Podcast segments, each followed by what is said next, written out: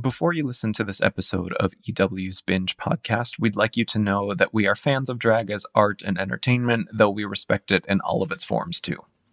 We recognize that all drag is valid, from drag race contestants to local queens, kings, and our transgender community members who pioneered the art form, and we hope you do too. So we kindly ask that you not send any of the performers in this podcast or beyond hate or negativity on social media or elsewhere. In other words, don't fuck it up for everyone and love yourself so you can love everybody else. As Tatiana would say, thank, Thank you. you. Fierce, fierce, fierce, fierce, fierce, fierce. Weather, fierce.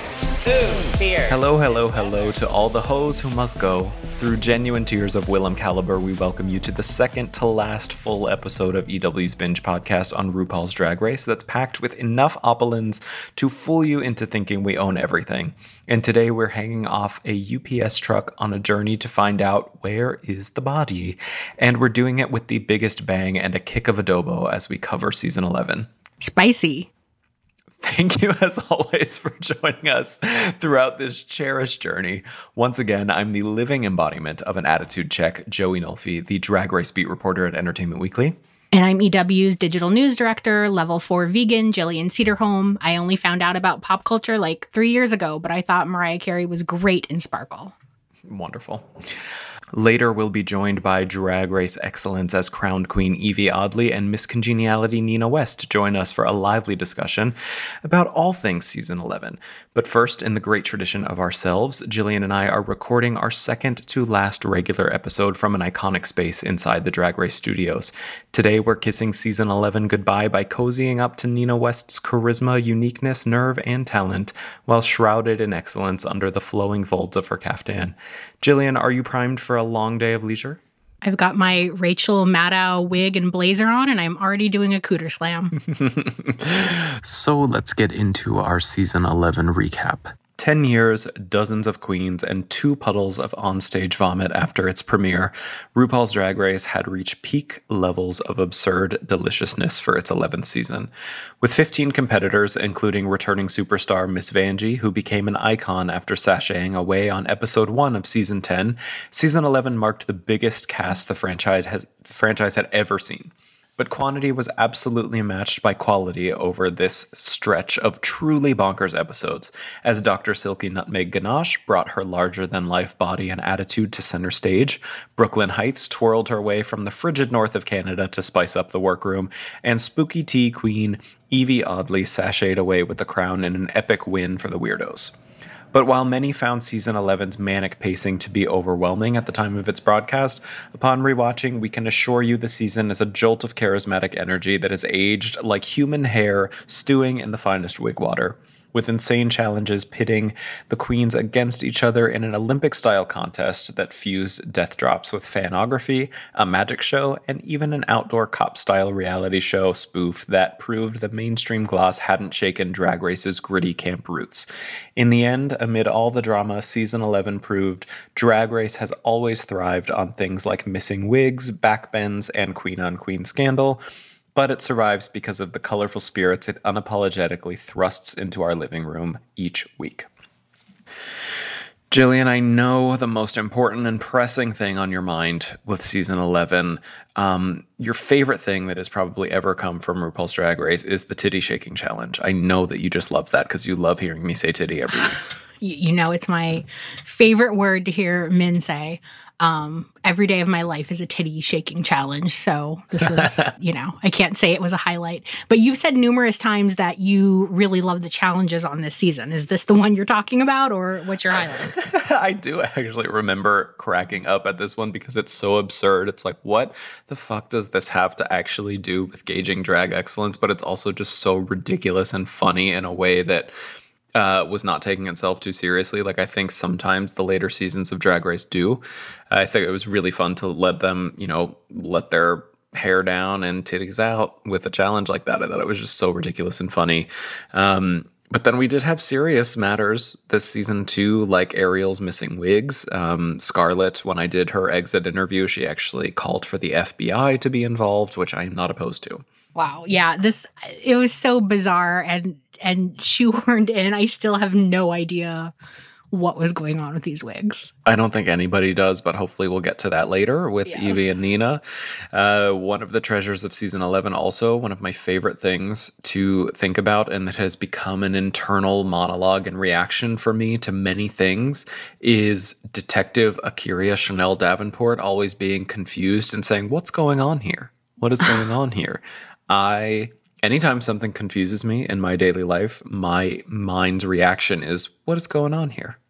I mean, Detective A'keria, I want to just see her in a little monocle with like a little, you know, like one of those pipes, like an old timey detective, and like one of those hats. Do you know? I what think you just you just described Detective Pikachu.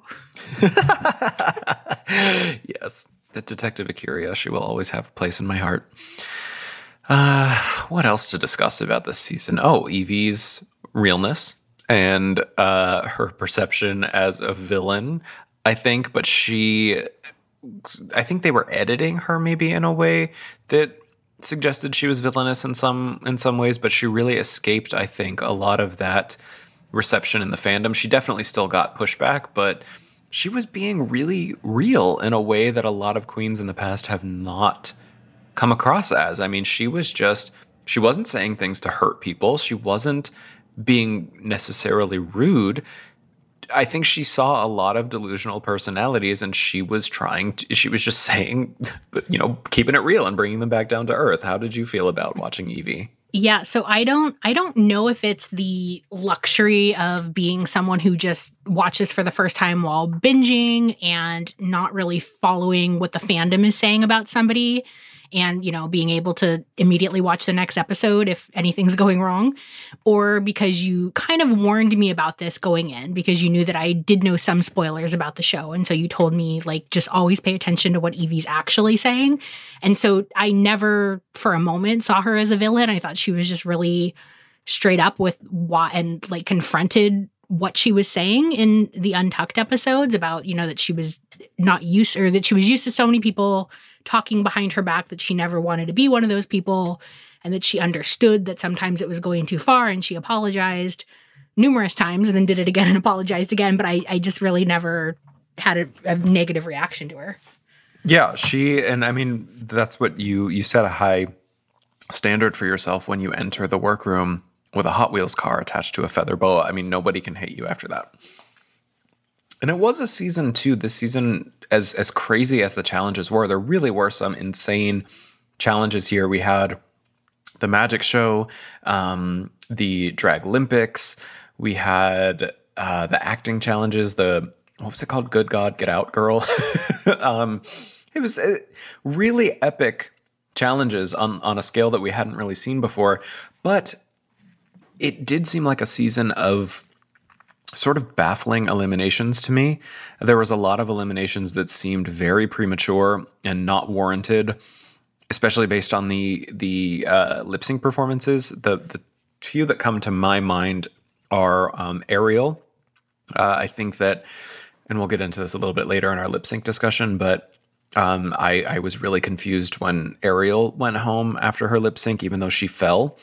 I was also very confused that Scarlet went home on her lip sync. And Nina. Nina also feels like a very strange, unjust elimination, too. Um, I'm just wondering how you feel about the elimination order here. I don't think I was ever truly shocked at one. I think I was actually getting much more upset at the the choices of winners and who was safe. Like it was that was where I was really going nuts. Like in the beginning, the first couple of looks that Vanjie did, like the Libra outfit, I texted you when I watched it because I was just like, holy shit. And then she was safe, not even in the top. There was a couple times where like Brooke ended up winning that I was like, okay, I can kind of see it, but maybe she was like not as good in a challenge and then turned it out for a runway or vice versa. So I could never totally tell what they were looking for. But then when they specifically told her, you have no personality. And then she comes out with like one of her best episodes of the cops challenge. And then she doesn't win that one. And I was like, well, what are they looking for then? Yeah, it was it was very strange. Um, the guest judges were also kind of odd to me this season in terms of their reactions to the queens, um, especially Adam Rippon, who, you know, he didn't like Scarlet's silver and gold outfit, um, just because I guess he's so used to bronze. So that's why he jokes didn't like it. today. You know, that joke got me 4,000 likes on Twitter, so I did not even want to hear it. Um, I think another really interesting uh, um, contestant this season was Silky, especially her, uh, the way that the fans perceived her. I think she made it clear many times that she thought America was really going to love her, but in the fandom, that it didn't necessarily play out that way. Um, she was very brash, of course. She was very loud and uh, rambunctious, but she's always very entertaining. And uh, I think that we always have to remember that we're watching this inside a pressure cooker. We cannot even possibly begin to to know what they are going through. And Silky was just living for being on TV, and I loved every second of it. Silky was just a joy. Um, Yeah, So I'm I- wondering, Jillian, what you thought of her. Yeah, sorry, America. I love Silky. I, I just, I really, really loved her. Um, she was a top personality for me. It was kind of, I mean, she went in saying, I want a spin off. So it wasn't like somebody who you're like, oh, are you really hamming it up for the camera? It's like, you know, she's hamming it up for the camera, but you can cooking also tell that she's probably a lot like that in real life too. And so I, I mean, everyone knows I hate a click. Dreamgirls click. I had zero problems with. I loved them, and I thought Silky was so much fun. I think I honestly laughed out loud more watching this season, even with like chat like comedy challenges where people were kind of flubbing it a lot, but just personality wise, I think I laughed more than I had since season seven, like Katya's narration. Like that's it's just Silky and Vanjie to me were a true highlight, just everything they were saying. Yeah, it really was gold having them together. And when we brought them into our offices to do a little video shoot before season 11 aired, it was the the volume in that Yes. room with all of them together. It was I mean, I have I have tinnitus. I've had it for from hearing damage from since I was younger. Um and I have to wear earplugs in loud situations, like if I go to a bar or a movie or something. And I actually had to put my earplugs in in the my room when I was with all uh, 15 of this these cast because it was so loud and I enjoyed every second of it. That's hilarious.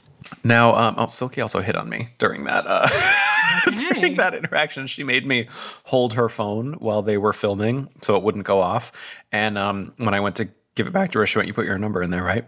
And I was like, "Oh my!" God. She was like, "I'm trying to get some trade tonight," and uh, it was uh, quite an experience. Love you, Silky. We're learning all kinds of tea on this. On this. So let's go into our cast introduction with our three mood words. Why don't you kick us off with Soju? I always refer to her as Sweet Sister Soju, spelled C Y S T E R. I love Soju so much. Of course. Kahanna Montrese. Got hip hop, half stoned, showgirl. That's like nine words. Well, there's a couple hyphens there. Come on. How about honey mahogany? Joanne Stage Diver, because she definitely wore a look that was inspired by Lady Gaga's Joanne album and she dived off the stage. Mercedes Iman Diamond. Got Kenyan goat Ollens. and Ariel Versace. FBI wig investigation. Yes. Scarlet Envy. Glitter Scissor Sister. and Ra'Jah O'Hara. Throw that wig. Plastique Tiara. Wig Bark Thief. And Shuga Cain. Sugarcane. Uh, this is more of a just a, a mood impressionist word poem. Um, girl, honey, girl, because nobody has said the words girl or honey more than Shuga Cain ever in the history of humanity. Well, she's very sweet at just going with her name. Yes. Nina West. Well, sorry, I have to be true to myself and just say how I really feel. I shady fake bitch. I just wasn't buying it. just kidding. I just wanted my Darienne Lake versus BenDeLaCreme moment. I of course said eleven Jadari kindness queen. And Miss Vanjie. He's really going to love that. Um, Ms. Vanjie, I just have Canadian Baconator. it's, it's only two words, but um, Silky Nutmeg Ganache, Jillian. I just wrote down my one demand, Reverend Munched spinoff. Yes. And A'keria Chanel Davenport. Detective A'keria on the case. And on the case, yes, is one word. Uh, Brooke Lynn Hytes. Got on point looks.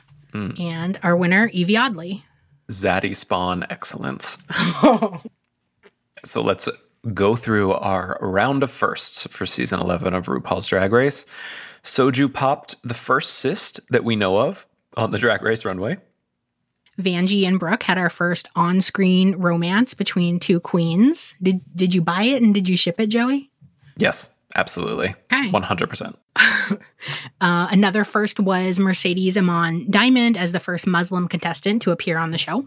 This was the first season with 15 queens, the largest cast in the show's history. We had our first six person lip sync for your life on episode three after the disastrous Diva Worship Challenge. Oof, that's filthy. Uh, Tiffany New York Pollard reunited with her Flavor of Love co star Pumpkin for the first time in like 15 years when Shuga Cain dressed up as her for the Orange Runway. Oh, no, wait a minute. I'm sorry. She was supposed to be Donald Trump. Never mind. Wow, it's like co hosting a podcast with Bianca Del Rio.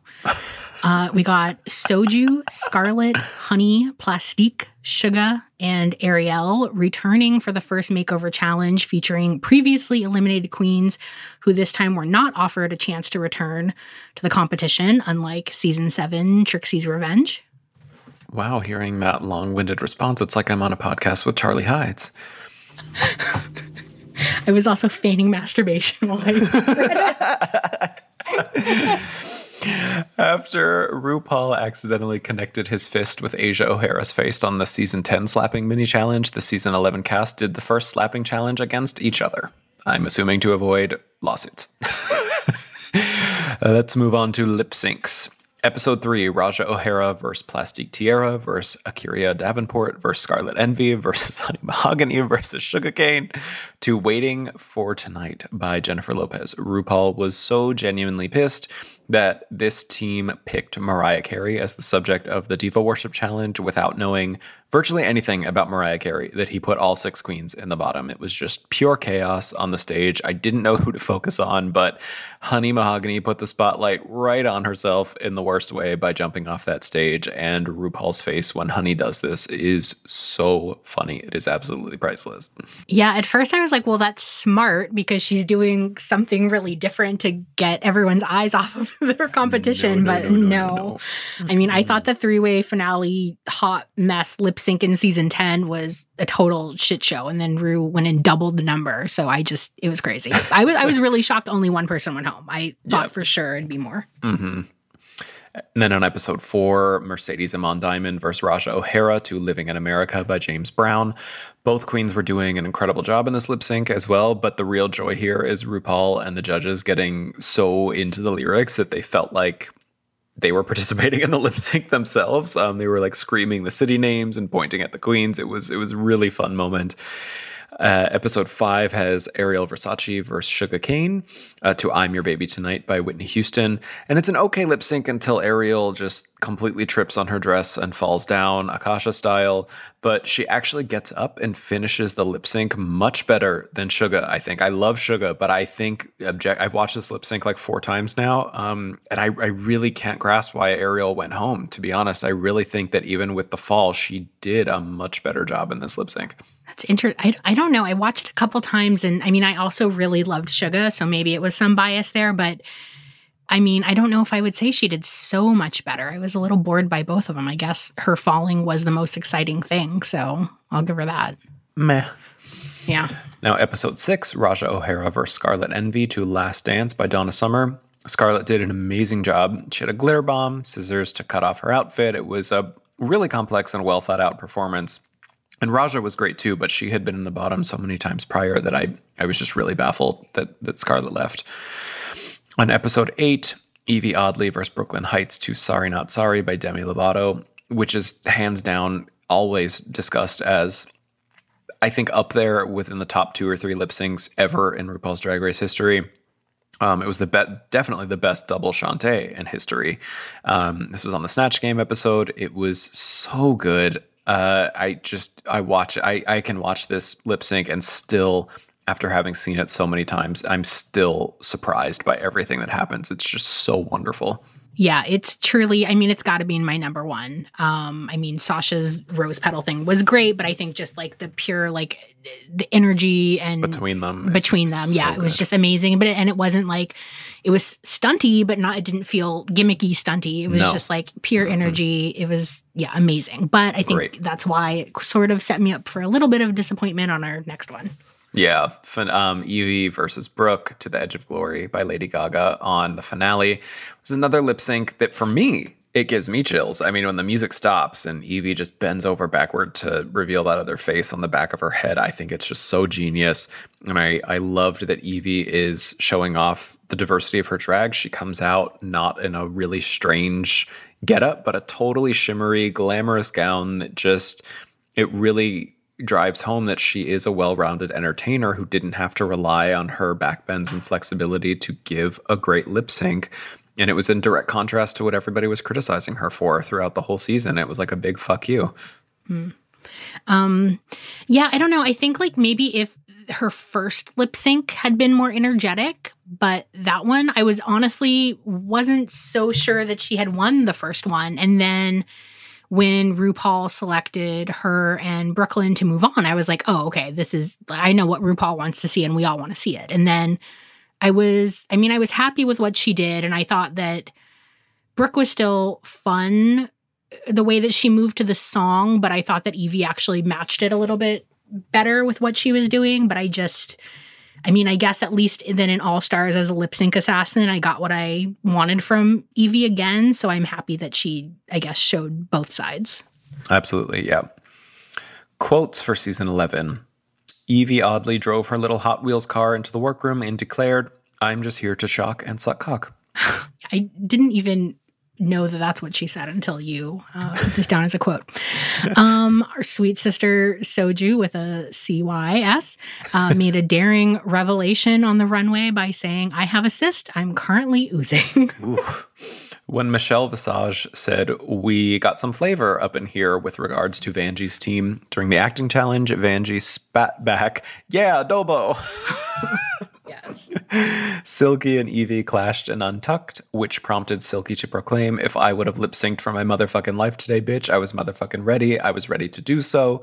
While ripping off her costume, to which Yvie just stared blank faced and said, What does that have to do with anything, bitch? I love that. Uh, you can't talk about season 11 without talking about Mercedes Iman Diamond pronouncing the line opulence, you own everything, as opulence, you earn everything. Speaking of Mercedes, uh, we had her talking about her religion, uh, to which uh, Kyria said, Y'all go to mausoleums? Wondering if Muslims go to church. Silky Nutmeg Ganache assessed her competition by saying, Ho, you must go, ho, you must go, ho, you must go. Tiffany New York Pollard made a jaw dropping confession on the guest judging panel for the Trump Rusical by telling the Queens, I've always had the fantasy of sitting on Rosie O'Donnell's face, but tonight Rosie O'Donnell wasn't present because I kept my legs closed the whole time you performed, with regards to the Queen who performed as Rosie O'Donnell in that challenge. Silky also gave a ballroom introduction to Brooks' Mummy Runway by chanting toilet tissue to the runway, toiletries to the runway, Charmin to the runway, Angel Soft. Amazing product placement. Uh, when Yvie failed to impress with her MILF eleganza, she told the judges, Next time I'll eat a baby. if you couldn't hear, I'm actually chewing on a baby right now, Oh, that's getting cut. giving some ASMR realness. Yeah. FCC is not going to let that fly. Silky then quickly summed up Yvie's drag by saying, The bitch only gives you spooky tea, which was also the opening line of my Alfred Hitchcock thesis paper in film school. Well, someone who apparently didn't go to film school, don't ask Miss Vanjie who Meryl Streep is because she'll clap back with a genuine who dat. Scarlet Envy served bip big top energy by telling us opinions are like assholes. Most of them are on my face. I love hearing Jillian say top. Well, you know, when I first read that, I was like, big top, like a circus. No. well, RuPaul famously critiqued Nina West's lip sync against Silky by saying, meh.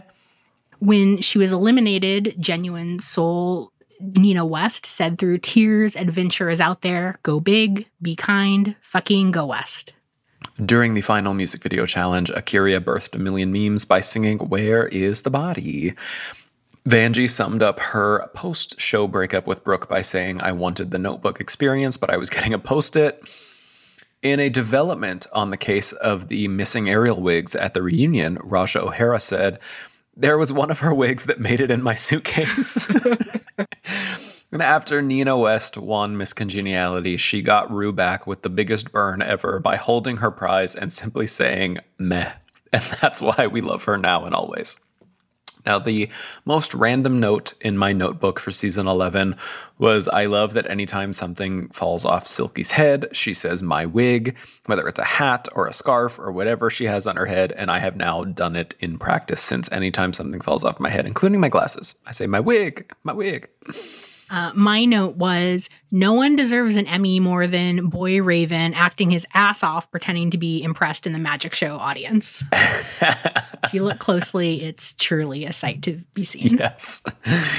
All right, everyone, hang tight like Tiffany Pollard sitting on Rosie O'Donnell's face because we are coming right back with Yvie Oddly and Nina West after our Snatch Game fantasy and Yuhua Hamasaki's Runway remix.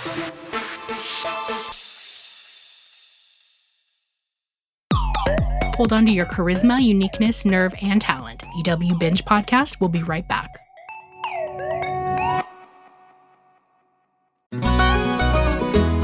Hey everyone, I'm Sid Evans, editor in chief of Southern Living and host of Biscuits and Jam. Since 2020, I've been interviewing musicians, chefs, authors, and other Southern icons about their family traditions, their faith, their favorite meals, and of course, what it means to be Southern. And I'm excited to announce season five of our award winning podcast. Join me every Tuesday for new conversations with some of the most interesting and influential Southerners around. Be sure to follow Biscuits and Jam wherever you get your podcasts. You can also find us online at southernliving.com slash biscuits and jam.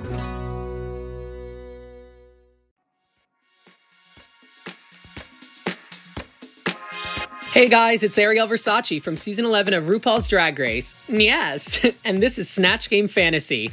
My character is Jennifer Coolidge. Oh.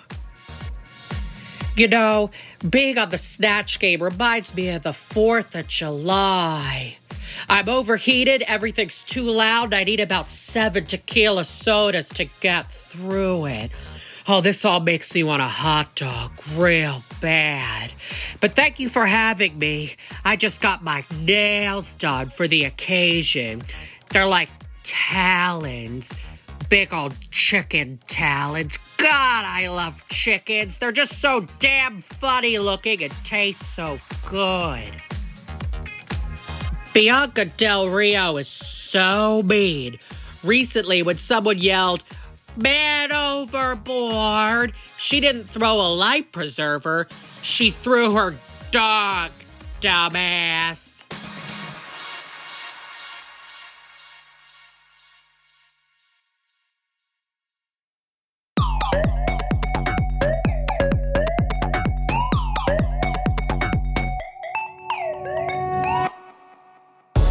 It's season 11, bitches!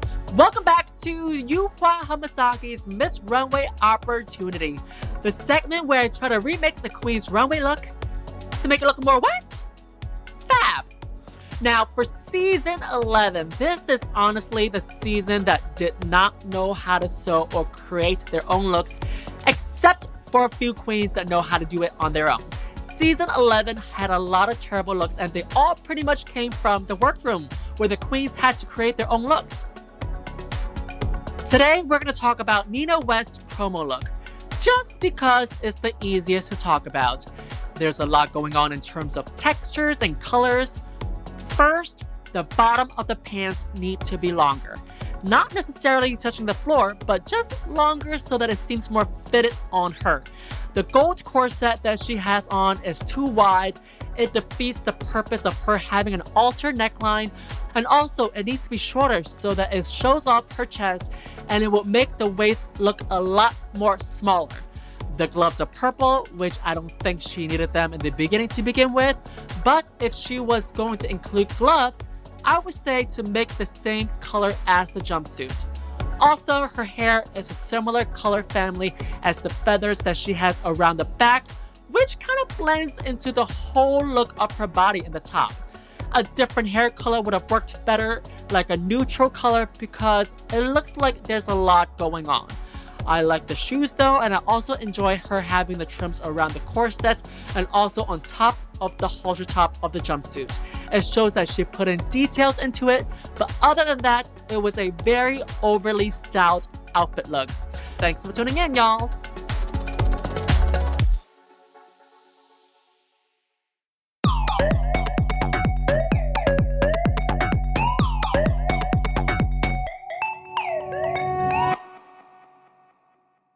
Welcome back to EW's Binge podcast. And, um, dear listeners, I now invite you to please cleanse your palates for something extremely sweet because we have spooky tea on the menu today.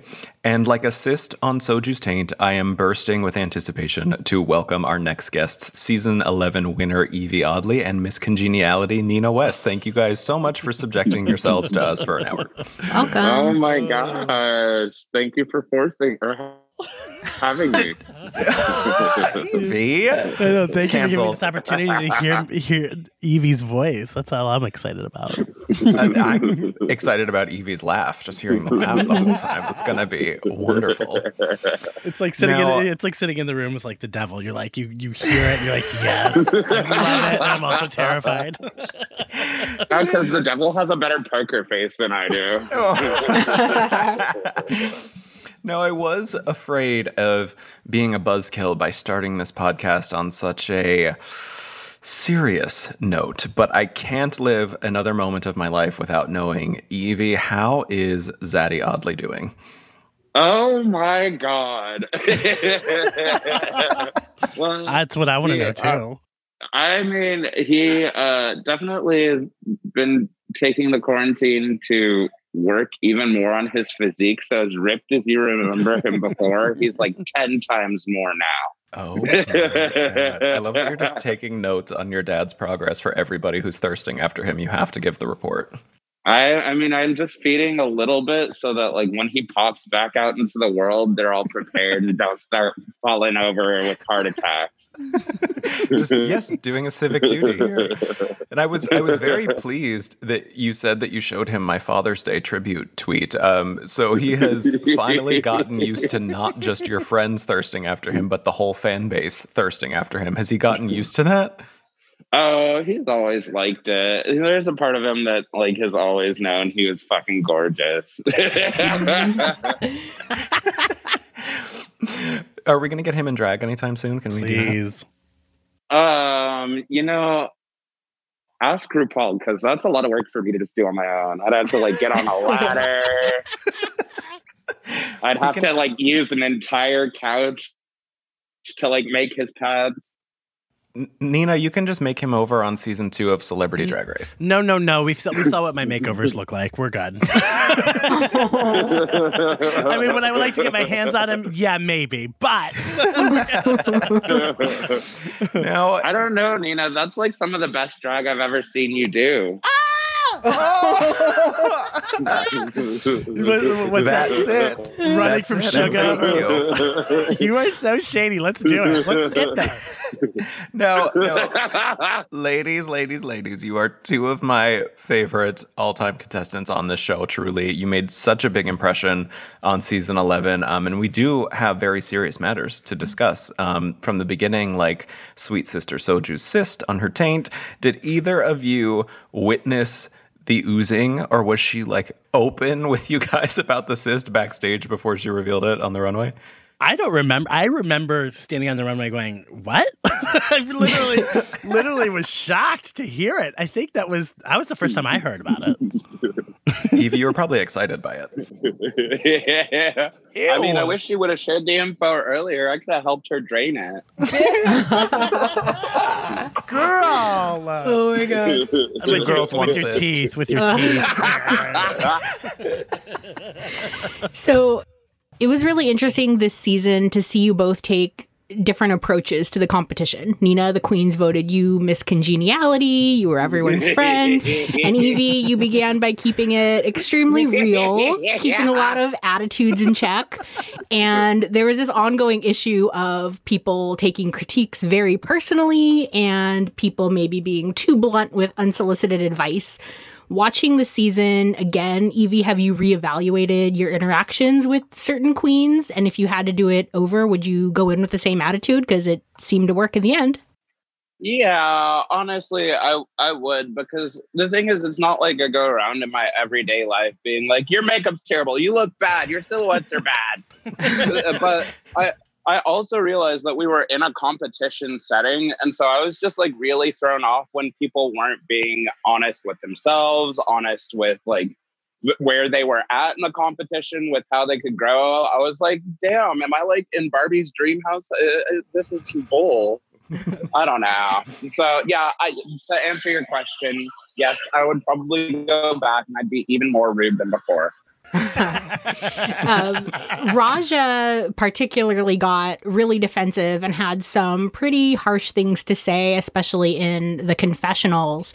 And at the reunion, said that she wasn't like that normally. So, knowing her outside of the competition, did you did that take you by surprise that she was saying those things, or was she really coming at you like that? And what's your relationship like with her today?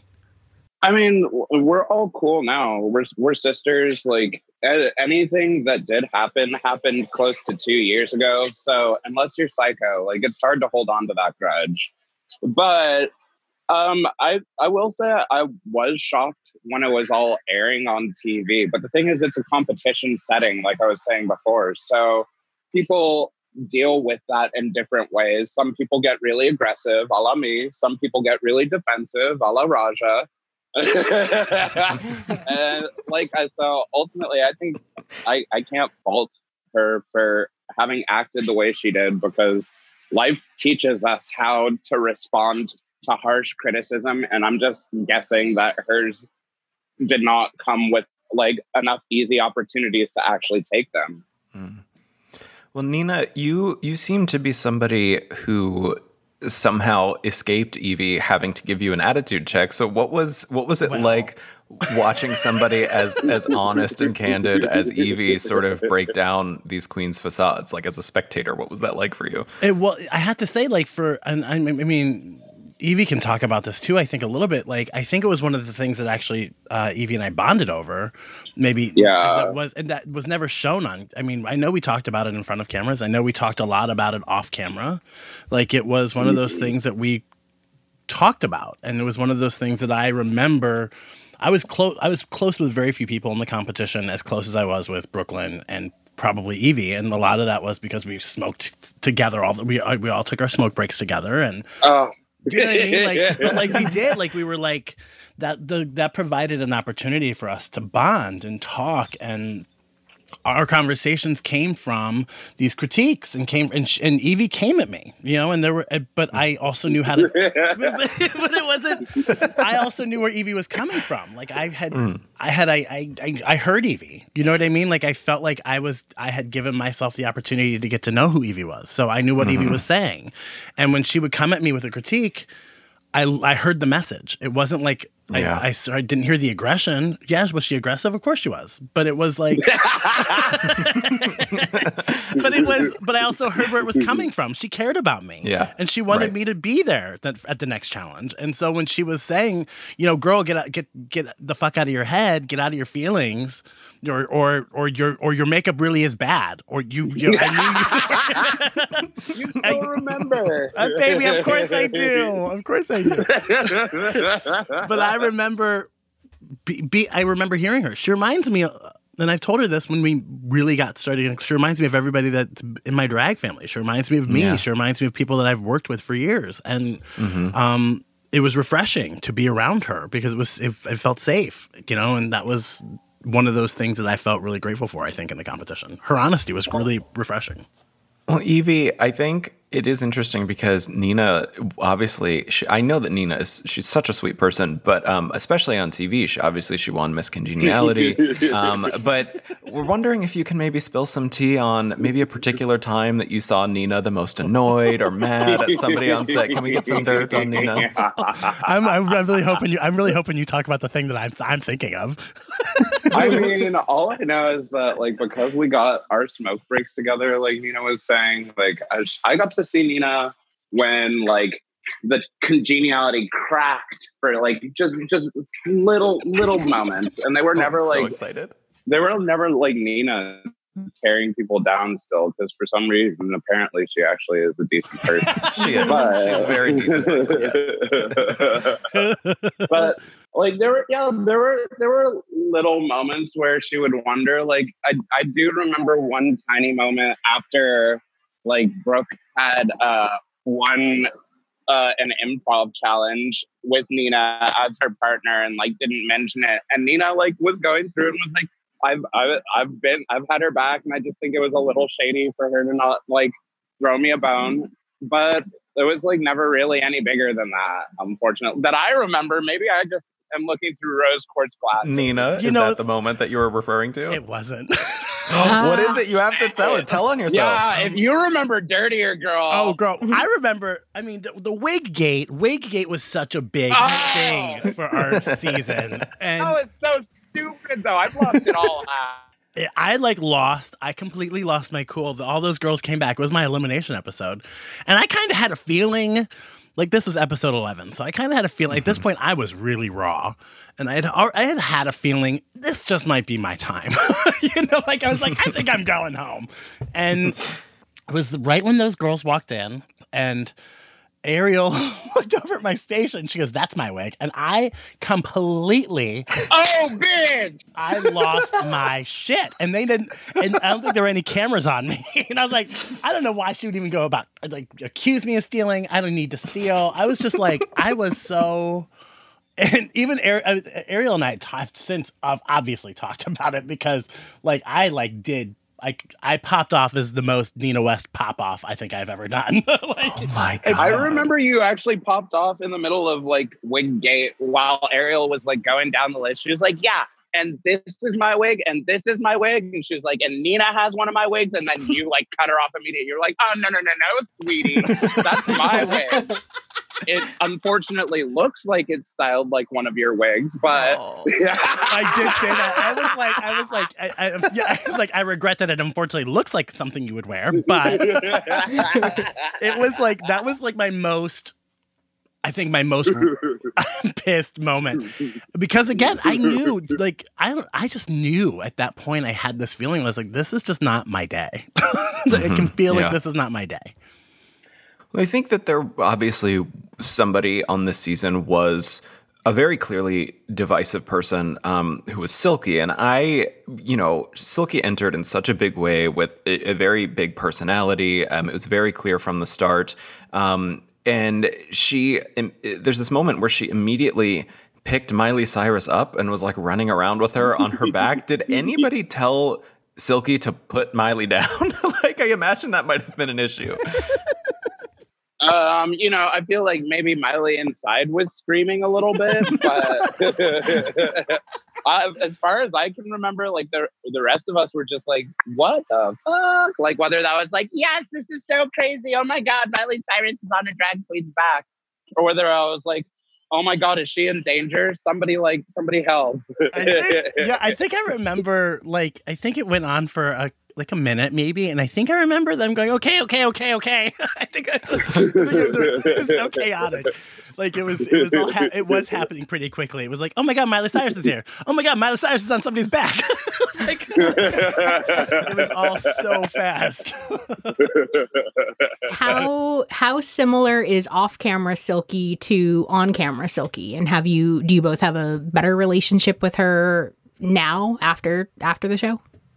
I mean, I I definitely do. Silk and I are really really cool now, specifically because we're not competing against one another. yeah, but but like uh, off camera, she's almost exactly the same. The only way that the cameras changed her was that it turned her volume up even more. So Silky is already somebody who walks into a room and makes the statement. Yeah. And when the cameras came on, it was like difficult to even breathe over her, which is why I think the girls got their fill episode one. I thought. I mean, I, yeah, I have a great relationship with Silky. Um, I. It's interesting because my story, my story, and Silky's story, like my story goes with Silky. You know, so like uh, Silky sent me home, and that's a big point of conversation with so many people. You know, and I, you know, I have my thoughts about that, and I think there. I think while there was uh like an exhaustion, you know, of of like like if okay, you know, like but Silky was doing Silky was doing Silky's job, you know, and so like Silky was there to to be a contestant on a reality show, and Silky did it really well, and I think that you know there is some parts of. Yeah, I think she got an, a, a, a bit of an unfair shake, um, and I do- Absolutely. you know, and I think that there is um, there's a much bigger conversation to be had there. But I also do believe that Silky was, I was intimidated by Silky after her walking into the workroom. I was like, oh my God, she's the competition. Like, Yeah. I, I thought, no, truth. I, I mean, I don't know about Yvie. I mean, I think we've talked about it, but like, I really thought, I thought it was Silky's to lose. And mm-hmm. after after the walk, the workroom walk in, and she won the she won the first mini challenge, I think, right? I- And I it was and did, Rue yeah. was in love with oh her. Oh her. my Like, God, Rue loves just some, her. she she just like like clicked with Silky's like sense of humor and personality off of the bat. So when when we were like in the long period of waiting for our season to air, I was like, oh shit! I picked a fight with like Rue's favorite. I picked a fight like with who's going to I thought be like America's favorite because Silky was just genuinely entertaining to watch. That's Yeah. what I thought too, Just, uh, Yvie. I absolutely agree with you. I was like, she's like she's going to be America's favorite. She's she was the one. I mean, when you jump onto a moving postal truck as part of one of your shows, I mean, that is like, it's hard to not like that. I mean, I that video has since disappeared from the internet, and I wish she would post it again, but it, So it's, good. it is so good. Well, um, Nina, whereas I think Yvie pressed Silky's buttons a little bit, you instead pushed your tongue right into her mouth with that sweet little kiss. Were you jealous? Um, Were you so did you what- imagine what did yourself those- on the on the receiving end of that? Did you? No. you always do this. what did, what did those lips feel like? And was there any kai kai going on behind the scenes other than Brooke and Vanjie?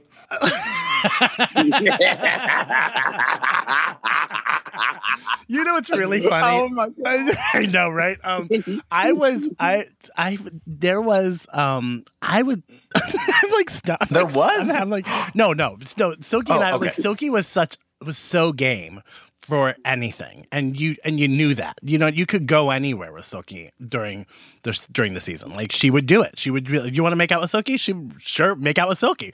It was a Go moment. to the she was broom closet with Silky. joke Go to the broom closet. but I think I, you know I don't know. And maybe Yvie can talk. I don't know if like the, there was always talk about her and Kahanna, and I don't know if that really was ever a thing.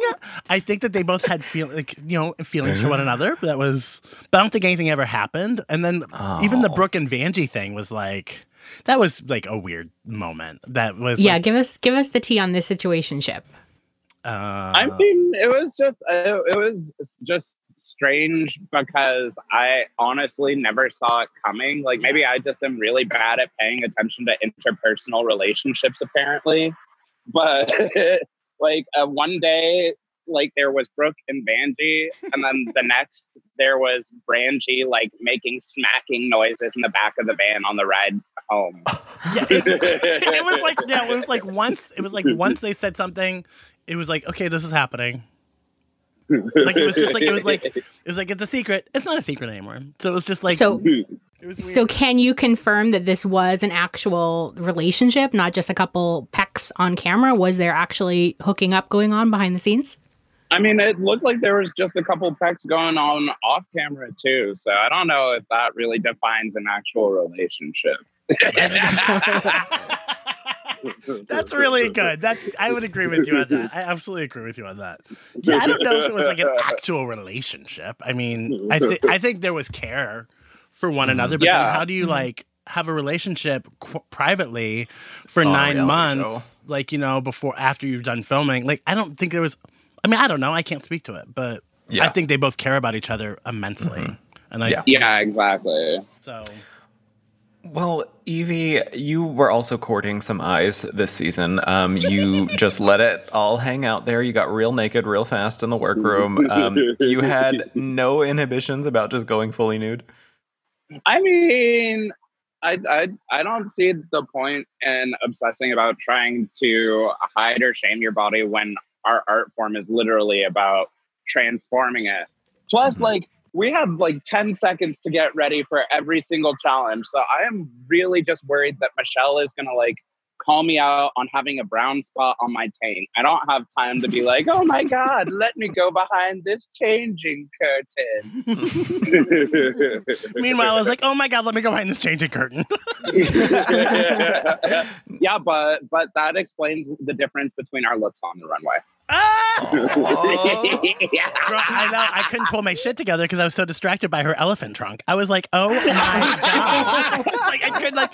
It was a moment. The first time she got naked in the workroom was like everybody oh was like, it was dead silent, and you would girls would be in the mirror. She, Yvie would be back at her station just walking around naked, and girls would be in the mirror like, "Do you- do you- "Are you looking over there? Oh my god, do you see it?" It's- Yeah, like how do you react to that? Like, how do you like? it- it- Were you all just shocked? There was just no warning. You're just like, what the fuck?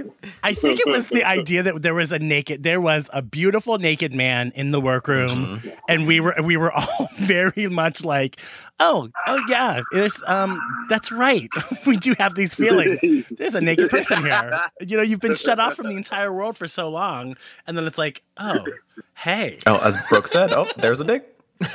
I mean, yeah, Well, well, Yvie, I think you you also this season you brought um, awareness to I think a really important cause. Um, El- Ehlers-Danlos was not something that I had heard about actually before, and it was very enlightening to see you discuss your experience. And you said that the condition is something that will eventually take you out of drag commission. So I'm just wondering how you're doing now, um, and if you've been forced to maybe adapt at all since we saw you on the show. Um, I mean, I've definitely definitely lost some of uh the cooler skills that I used to have in drag. uh I, I don't know. This last year was a blessing because I did get to travel the world and like share my art with everybody, but the amount of damage I did uh, trying to uphold my reputation as a winner and somebody who like can put on an entertaining performance I definitely didn't put my health first. And so it is getting more difficult for me to even like just stand in heels. But uh, I mean, uh, I, I'd like to revise my statements from the show because I've found specifically in these times we're living in that there's always going to be a way for me to do drag and to make art it just might not be the things that brought me the most joy when I was like 18. Mm, yeah. No, I totally get that. Yeah. Yeah.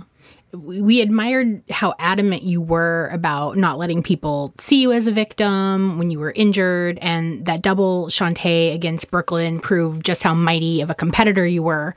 Was your approach to that lip sync improvised, or did you go in with a plan knowing Brooke would have moves? I mean, to be honest, I thought I was going to be going up against Vanjie, uh, which was even more terrifying in my mind because I was like, oh my God, they're not going to let me easily send Vanjie home. Like, and if I do, the entire fanboy base is going to like chop my head off. I remember, I remember that. Yeah. So, well, the, I actually, yeah, everything for me was kind of the most prepared uh, you'll ever get to see my drag because I knew I was going to be in the bottom the second they said it was Snatch Game, and then I just like followed that path there. Mm. Yeah, Snatch Game was was so interesting this season. Um, and I, Nina, I think you know um, when Yvie had her little dirty tights. Um, Yvie, I'm not sure if you're aware, but Nina has a routine where she likes to remove hosiery from people's feet with her uh, mouth. So maybe Nina, did you oh, trust enjoy? me, I've heard. um, Nina, did you enjoy the dirty tight moment? No, on Snatch Game? no, Nobody enjoyed that. no. no, I would.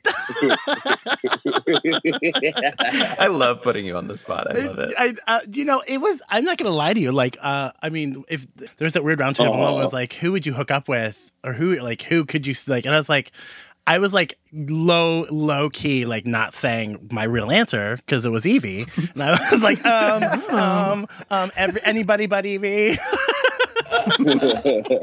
and like because there was i don't you know like I, there was something about uh yvie for me in the competition that was you couldn't it was again i said it before there was something very safe about my relationship with with him even though Yeah. there was nothing ever real you never i could trust he had the best of intentions and i also could trust i didn't know which way he was going to go do you know what i mean mm-hmm. like, like he was good like like he wasn't and I, I think when you watch it back, sure, was she defensive? And like, you know, was she, did she sometimes tell people things that they didn't want to hear? Of course she did. But that was also like, but there was also something that was like, she was so honest and so real and it was rooted in s- truth, which was in that environment where you didn't know what the hell was going to happen and you never knew which way to look.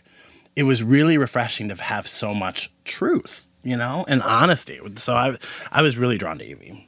I think that the Stinky tights and all.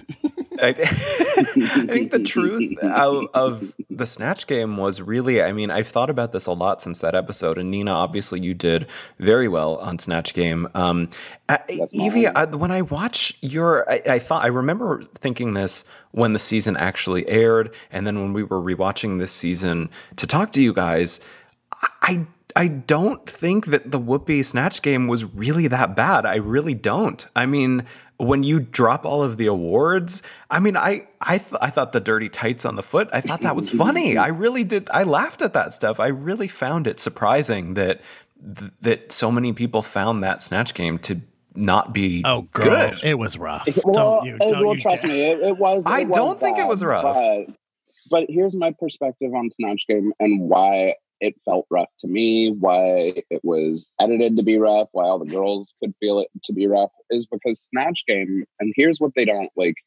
play up as much as they should on the show, is not even necessarily about being funny as much as it is having chemistry with RuPaul and and being able to like play off of what RuPaul is saying. Like toss it back. So the closer in line you are to RuPaul's sense of humor, the better your snatch game is going to go. And she made it very clear from the walkthroughs that she was not going to laugh at my Whoopi Goldberg. Like, uh, like, and that's not that's not saying it's her fault that I wasn't funny because I also, in my opinion, was not funny. But when you go into that challenge and she will not even like crack a smile at you, you're like, it it just feels like bad, uncomfortable. So it it it did it didn't give the energy that would have made it a good performance because Rude did not enjoy it.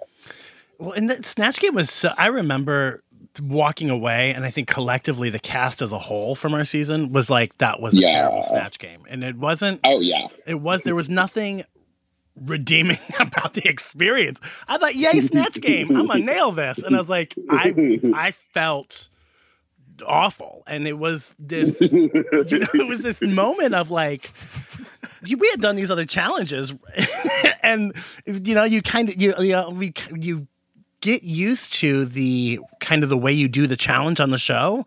In Snatch Game, it was like, okay, we're doing Snatch Game. RuPaul walked on set. We did four rounds, and it was over. It was over before it started, and I was like, wait, that's it? like we were mm-hmm. done. We're really that's that's it. I literally Ooh, felt like- jeez. You and I had two different perspectives because uh, they were like, it's four rounds. And I was like, oh my God, wait, we're only on round one, like three hours later. like, fuck, I have to flop three more questions in front of RuPaul. Okay. I still, I don't know what's wrong with me. I really, truly, I mean, I'm not saying that. I mean, I, I to kiss your ass. I really do think that I, I, I- mean, I wouldn't call it my favorite snatch game ever, but I don't think oh my it was God, bad. no. I really don't think it was bad. I don't think it was the most atrocious I could have done. I could have known absolutely nothing about Whoopi Goldberg.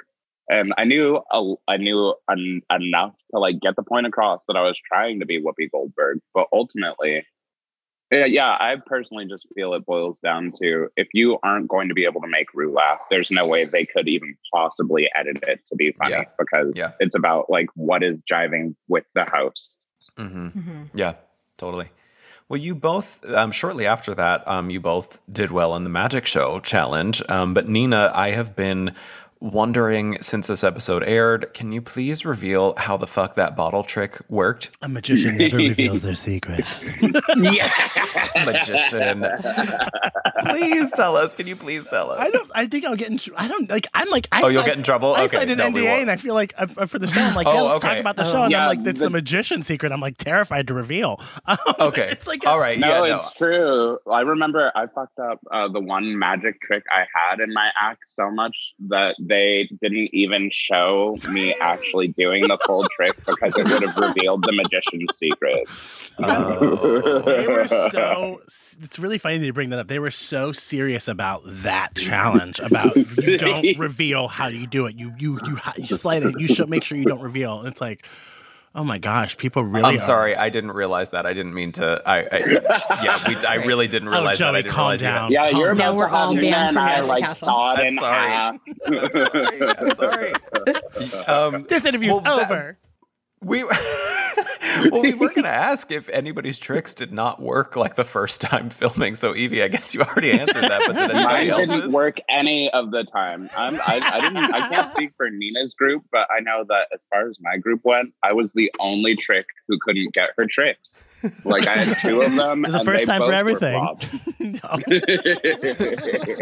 The uh, I think Brooke Lynn changed her trick before we before we taped. Like she was having Oh, a she really hated hard. that challenge. She hated Ah. that challenge, and she was having a Oh, really. yeah. She had a really hard time with her trick, and so she changed her trick. Uh, before we filmed it, I mean, talk about having a hard time with your trick. um,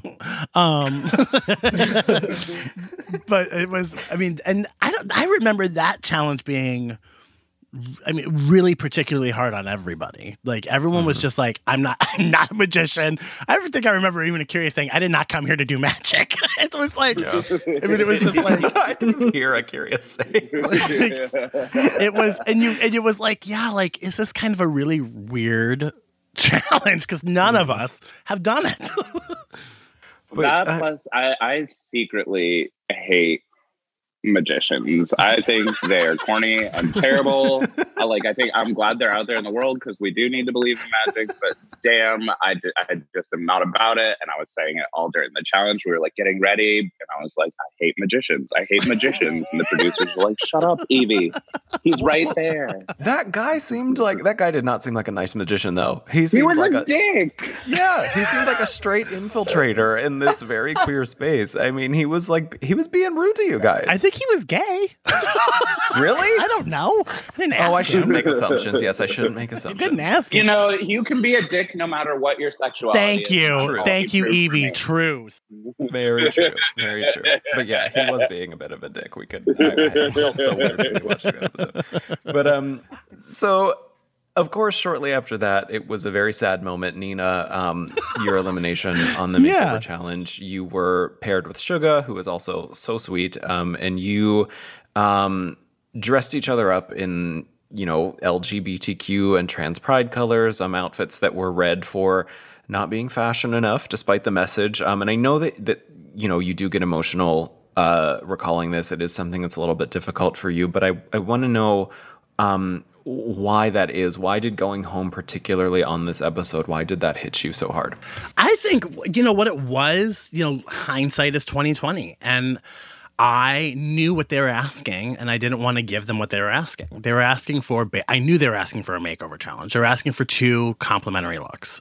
Yeah. You know, but the sh- but when you get your packet and you have a chance to prepare the very short period of time that you have to prepare. I remember distinctly that the request was house of, and it was like what describes or defines your drag family. And so I was like, you know what I mean? And so I was like, my drag family is a family that's built on activism and entertainment. And um, so I took it really seriously. And I, and because I had invested so much of the thought behind my presentation, I thought that would be seen, and I thought that that would be rewarded for at least doing something outside of the box, you know, just being a little bit a little bit more unconventional. And yes, girl, I know those silhouettes sucked. I know that. you know what I mean? Like, totally aware of it. And had I given them two full gown looks or two um, you know, complimentary No, the gowns are right. Yeah, you know what I mean? Right. Like, I mean, had I done something, I think that they were that would have been more matching and executed, I think, more cleanly. I think it would have been a different story. But I, I felt so strongly about what I did. You know, it wasn't for me at that point. It wasn't about the makeup. The message was the message was really important to me. Oh, No, but it's true. You know, it's. I think Yvie. I mean, it's very true. You you go in, and you have this idea that you're gonna be like you're gonna do something that's epic, and in that moment, and you know, like I never second guessed the silhouette because I thought the message was that important. I never second guessed the silhouette. I was like, uh, you know, like I get it. Like it's it's a show. It's more of a showgirl stage silhouette. I totally understand that. Like it's, it's it is built in this one idea. But so when they told me, and I remember even walking on the main stage thinking, okay, like it's it's not as easy. Like it's not the Plastique Brooke Lynn combo or the or the uh, Ariel Vanjie combo, you know, or the Davenport combo. And so I thought, well, yeah, but it's still not. I don't think it's that that that weak enough to be considered. Oh, you know, I, I don't know. I was, I that was. It, I think I was just surprised more than anything. Yeah. So Nina, then you had sort of a infamous lip sync of your own. What was going through your mind in that lip sync, and why do you think it came off so awkward on both your parts that RuPaul could only muster a meh? Oh, she didn't just say it once. She said it like three times. Yeah, she like- did. Sure, okay. Just The in case you didn't hear it. yeah, the room, like, it, like it was. I- will never forget that moment in my life. It it felt awful. um, there were just mo. I thought that I had. I didn't think, didn't think I killed the lip sync, but let's be honest. That song is a mid tempo, at best, bop. That Oh yeah. you know, like, I mean, so like, I guess I could have gone campy with it, and I was so in my feelings and so Yeah. surprised. I was so surprised. I mean, that I just couldn't perform, and I like, Mm-hmm. you know, I just I felt I'm not gonna make excuses, girl. Like I well, don't I I did the level of performance that I think that song called for in the moment that I couldn't figure out how to be campy with it. You know, I couldn't I couldn't campify. it. Well, I mean, shortly after that, apparently Rihanna DM'd you after you were eliminated. So, what did she have to say to you? Um, she's been she's been very nice. Very nice. I mean, yeah, she was. I think like there was. I appreciate the reaction to my elimination. I don't, you know, just to speak to that rather than talk about. I think like, I mean, it's awesome that celebrities recognize you and want to talk to you and, and want to commend you for the work that you do. That's really cool, you know, and that's like that's the perk of being on a TV show. But like, the idea that Silky was vilified and treated like uh, trash because of my elimination.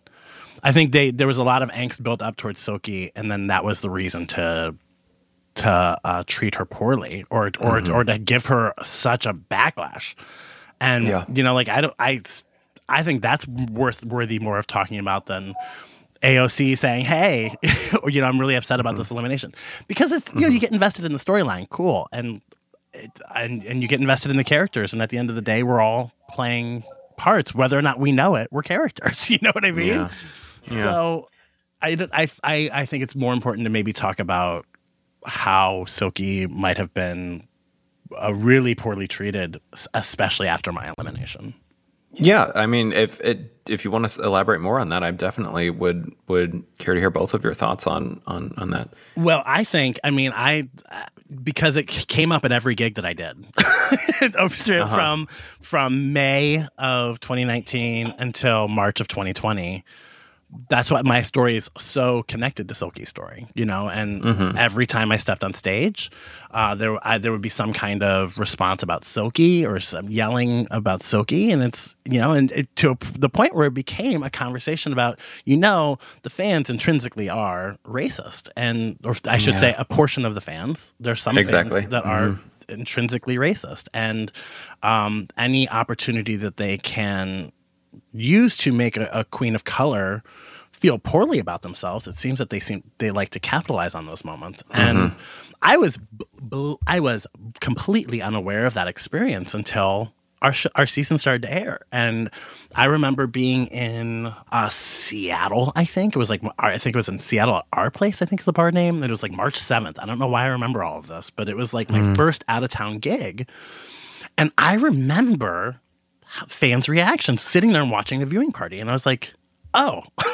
my my my sisters who are who are non who are non-white who are uh, queens of color are having a very different experience and then we would then we would meet up on the road and we would and then we, there'd be conversations in, a, in a separate texting groups or in there was a, there was at one time like an instagram group of all the queens and you would just see there was it was a very different experience that I cannot speak to, only other than the fact that I know that I was given a very I was given very different treatment, and I would speak to mm-hmm. it, and I would be met with a bit of hostility, and so. Yeah. It's I, I think it's only fair, especially we keep talking about it. You know that I mm-hmm. don't I I'm not trying to be a, revi- re- a revisionist historian. I the my experience does call back to the fact that S- Silky, especially because I was that's again connected to received really terrible vitriol and awful treatment because of her uh, her her run on the show and in turn her uh, my elimination. I mean, there's definitely a double standard for queens of color who have uh, participated on the show because you can do really well. You can you can even go on to win your season. And statistically speaking, like you're just not going to be as successful as your white counterparts. Like if you if you look at uh, let's just use like Instagram numbers right now.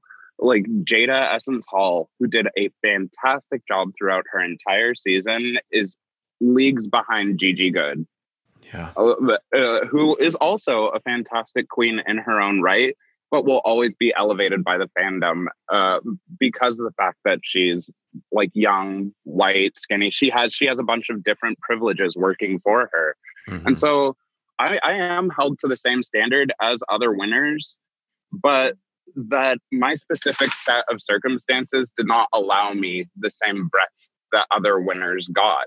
I, I am a black queen from a, a Midwestern city who did not have a lot of connections to the outside world of drag. So people assume that like once you win the show, you immediately have a hundred thousand dollars and should be working with designers, creating new lanes in drag. And the reality of the fact is that I wasn't afforded the same opportunities that I would have been if I was a white queen living in New York or LA. And that's just how it goes. Yeah. Yeah, because I mean, it is. It's like I guess that is something that a lot of people don't real, realize or think about is that it's not like you guys are filming this show, um, you know, a week before it airs. It's like it's like a year. So I mean, you do. There is a year of I guess quote unquote normal life that happens in a lot of I guess what you are able to do um, in terms of your your drag career is still the same as what it was before you went on the show. So Well, and the thing is, everyone knows that you were on when you get back. So people are able to start reaching out and being like, "Oh my god, I want to design for you. I I want to use you in this show." And if you are in in a position of power, if you have privilege, then when you go back home and everybody knows that you've been on the show, you're going to have nice things to wear from the second your season airs. You're going to have connections to the fashion world, to the performance, whatever it is that you want you're going to have that. Whereas people, uh, people of color, people who are not a size zero, uh, like uh, queens, essentially who have to fight against other boundaries, we don't get we don't get that when we go back. We get the same twenty five dollar booking fees we were getting beforehand. Um, finally, we like to end by asking if you could both please share some secret tea on season 11. Not necessarily shady, although we'll gladly take that too, but anything that we haven't spoken about and that we didn't get to see on camera. Um, Ooh. besides the Nina meltdown.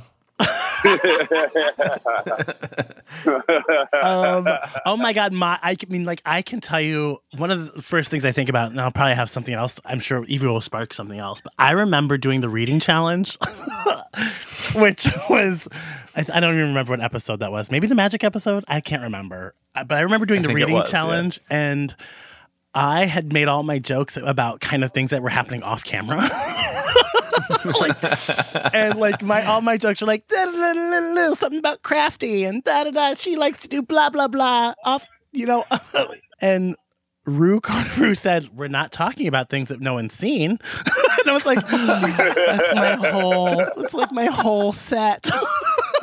Oh, so like I remember thinking, "Oh my god!" Like, and I think what the things I was saying were really funny, and then it was like, "Oh, you have to explain them," and then they were all they were all things that people didn't see, and it was like, okay, so like I remember that being a particular memory of like, oh yeah, Hmm.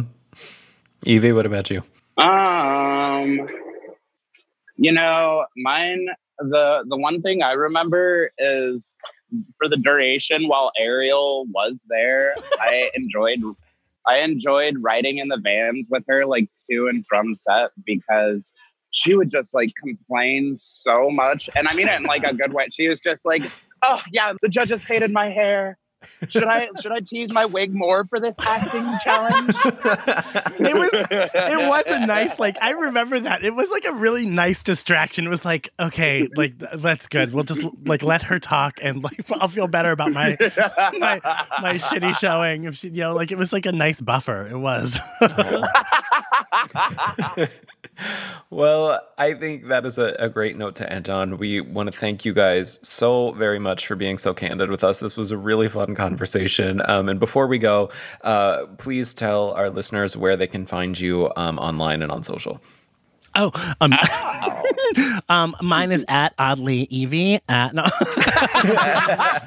I'm, I'm at Nina West on everything. Yeah. and then I'm at oddly Yvie, the real one on most on uh most everything I believe too. Mine's oddly Yvie official. All right, guys. Thank you so very much for your time today. This this was so great. Um, I enjoy talking to both of you always, and I, I always love seeing what you guys are doing in the community. You both do such important work. So thank you for all that you do, and thank you for being here. Thank you. Thank you. Thank you, thank you, Thanks so thank much, you. guys. Bye bye. Bye. Bye.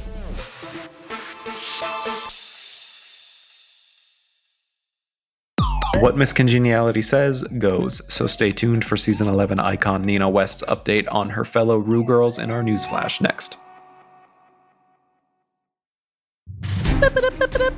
Breaking news flash with Nina West. Where are they now?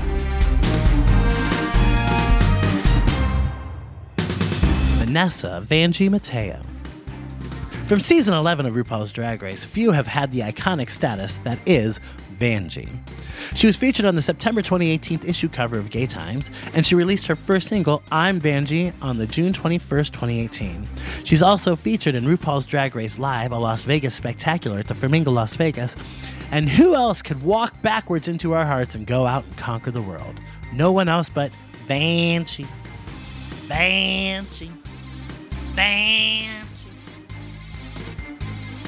Brooke Lynn Hytes. For RuPaul's Drag Race Season 11, Brooke Lynn Hytes was one of the 37 queens to be featured on the cover of New York Magazine. Also, in the fall of 2019, it was announced that she would be a full time judge for Canada's Drag Race, the Canadian spin off of RuPaul's Drag Race, premiering this July. Also, in November of 2019, Brooke Lynn won a People's Choice Award for Most Hype-Worthy Canadian. I'd say, what's that all about? it's a Canadian joke. Nina West. That's me! From RuPaul's Drag Race Season 11, Nina West has gone on to do incredible things and magnificent, wonderful things. I know, because it's me. um, Nina West was the first queen to ever walk the purple carpet at the 2019 Emmy Awards. She also most recently has released a collaboration with Dolly Parton, benefiting two charities Dolly Parton's Imagination Foundation and the Nina West Foundation, encouraging both literacy and LGBTQIA youth causes. Keeping it 11, Gendary. That's Nina West. Or me. Thank you so much for tuning in to this incredible podcast. That's it for me. I hope you've enjoyed these 11 wonderful episodes with Joey, and you can find out more news, gossip, and dish all about RuPaul's Drag Race, always on Entertainment Weekly.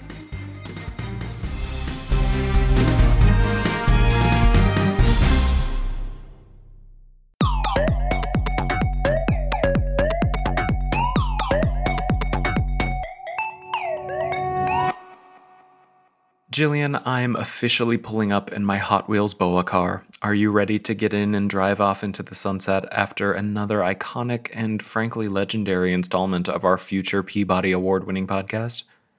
I'm going to ask Soju if I can borrow her shapeless dress from her elimination to the, wear to the ceremony. Hopefully, the wet spot near the taint area is dried by now. I love hearing you say taint, Jillian. Um, that will be burned into my brain forever. Thank you especially to Yvie Oddly, not only for loaning us this Hot Wheels car at a discounted rental price so that we could have a very cinematic exit, but for being an amazing guest today alongside the always delightful Nina West, who has also delivered fabulous newsflash updates on past contestants to every episode of this podcast so far. As always, we welcome your attitude check in the comments for response on how we're doing, but don't be surprised if you get a fuck you bitch if you call us anything other than Glamour Toads. You can follow me on Twitter and Instagram at Joey Nolfi. And let me just grab this footnote out of my shoe. you can follow me and please tag me in every Vanjie meme on the internet at Jillian Zed. Please sashay to ew.com slash drag race for our ongoing RuPaul's Drag Race coverage throughout the year, even in the off season. And make sure you're subscribed to Entertainment Weekly and to EW's Binge podcast, produced in partnership with Pod People. Lots of peas there. Next week, we return for one final round with the gals as we welcome a record four interview guests Jada Essence Hall, Crystal Method, Jackie Cox, and Heidi N Closet to close out EW's Binge podcast with an epic recap of season 12. Until then, beep beep and bye, bitch. Fierce. This weather. Ooh. This weather. Fierce. This weather. Cloudy weather. Ooh. Fierce. This weather. Ooh. This weather. Fierce. This weather. Cloudy weather. Ooh.